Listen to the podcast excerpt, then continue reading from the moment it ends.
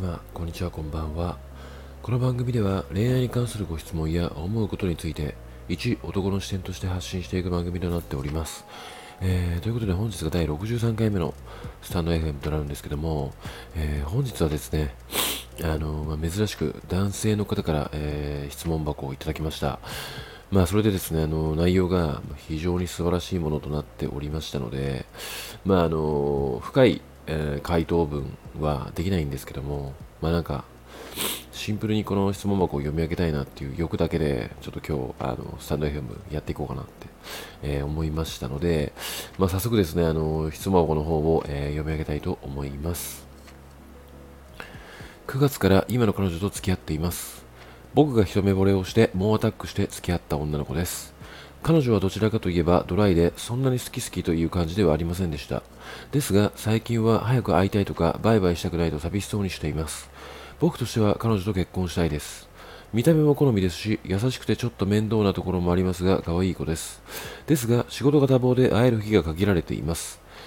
彼女に寂しい思いをさせたくありません。もう両親にも紹介済みで結婚も認めてもらっています。年末年始実家に来ることを、提案するのは重いですか、というようなご質問をいただきまして、内容が非常に素晴らしいものだなと思って、やっぱり一括りにするのは良くないと思うんですけども、やっぱりその男性が、女性、彼女が彼氏さんが彼女を溺愛するっていう形というか構成というか構図っていうのは、非常に見ていて微笑ましいなって思っておりまして、結構質問箱の中では、女性が追って男性が舐めたような態度を取ってるっていう形が、多いからこそこのように感じてしまう部分ではあるんですけども、非常に素晴らしいですよね、やっぱり。で、まずなんですけども、結論というか、回答をお伝えしますと、思いなんてことは全くないと思いますね。もう両親にも、紹介済みということで、結婚を認めてもらっていると。で、年末年始という、暮れの時期に、この方はあれなんですかね、実家ちょっと離れてるのかわかんないんですけども、その実家に帰るついでに、彼女さんを連れていくっていうのも、タイミングとしても、礼儀はいいのかなっていう、礼儀というか、タイミングというか、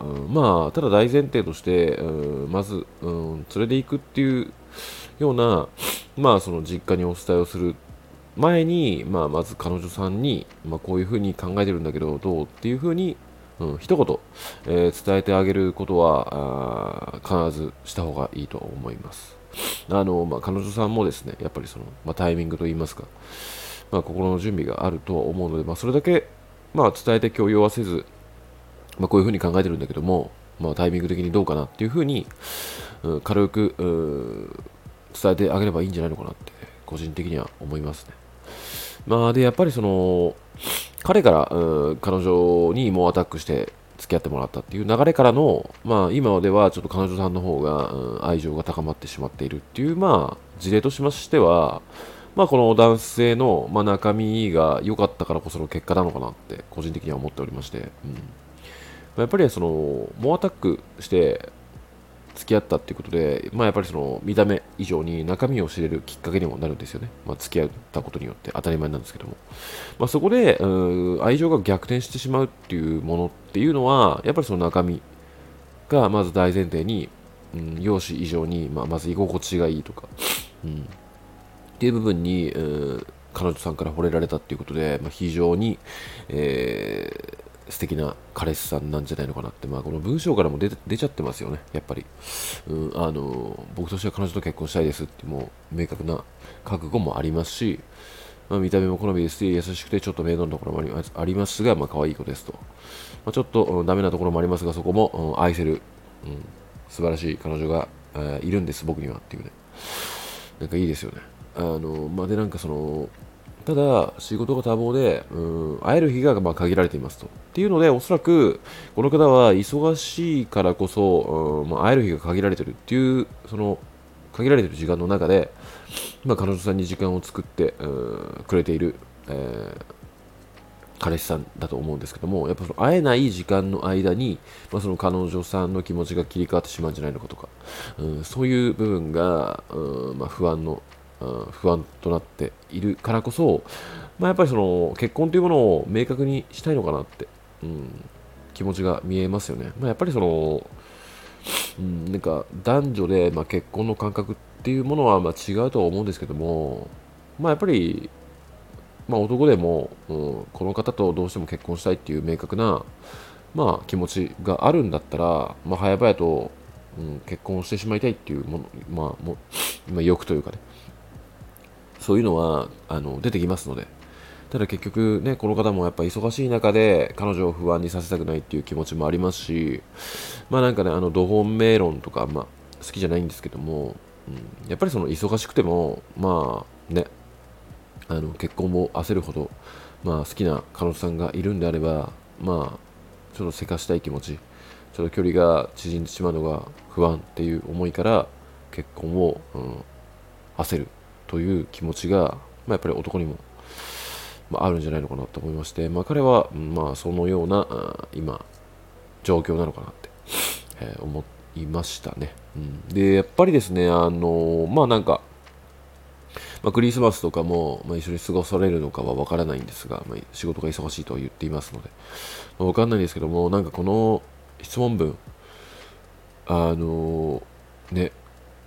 のまんまこれ彼女さんに手紙として、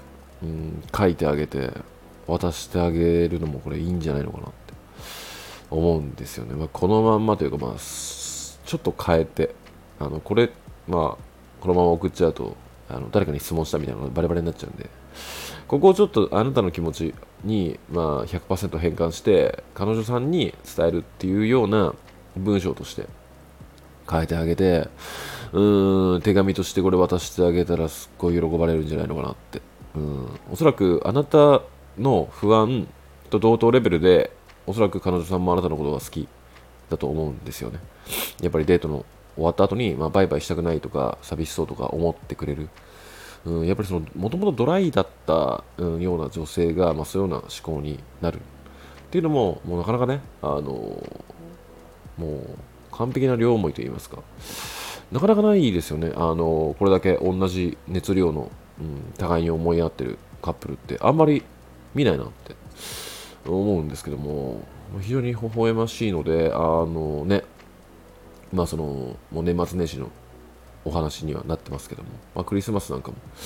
も、一緒に過ごされて素敵な思い出を作っていただきたいですよね。もう一度お伝えしますけども、その年末年始に実家に来ることを提案するのは重いですかっていう部分は重くはないです。もうこの2人の中で重いっていうものってあるのかなって個人的には思うんですよね。おそらく互いをちゃんと思い合ってるっていう部分があるので、逆にその思いと思われませんかっていう部分をストレートに相手に伝えちゃった方がいいのかなって。いや実はこういうこと言ったらちょっと重く思われちゃうかもしれないからちょっと言いにくかったんだけどみたいなことを付け足すだけで、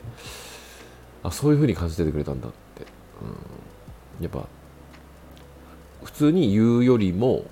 こういう風に言っちゃったら自分の愛情がちょっと重く伝わっちゃうからっていうものを付け足すことによって、こんだけあなたのことが好きですっていうものが伝わるんですよね。でこれを例えば、若干冷めてるような相手に言ってしまうと、やっぱちょっと重いなって、より冷めさせてしまうきっかけになってしまうかもしれないんですけど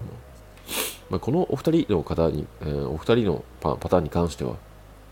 あえてこの重いって思われてしまうから言いづらかったんだけどどうっていう風にあえて伝えた方のが、互いにより愛情が深まるんじゃないのかなって。そういう風に思っててくれたんだなって。だから、どんどん伝えちゃっていいとは思いますね。はい。こんな、言えることはこれぐらいなんですけども、ぜひですね、この文章をあなたが、彼女に伝えるような文章に切り替えて、手紙として、クリスマスプレゼントと一緒に渡すでもいいですし、実家に行く前に渡すでもいいですし、非常に喜ばれるんじゃないのかなって思っておりますので、まあね、なんかこれ実家に挨拶行った結果とか、なんか質問箱でまたいただけたら嬉しいですね、個人的に。はい、まあてな具合で末永く、お幸せにという感じですね。はい、てな具合でちょっと今回は短いんですけども、まあこの辺に、しておきたいと思います。今夜もご視聴いただきましてありがとうございました。それではまた。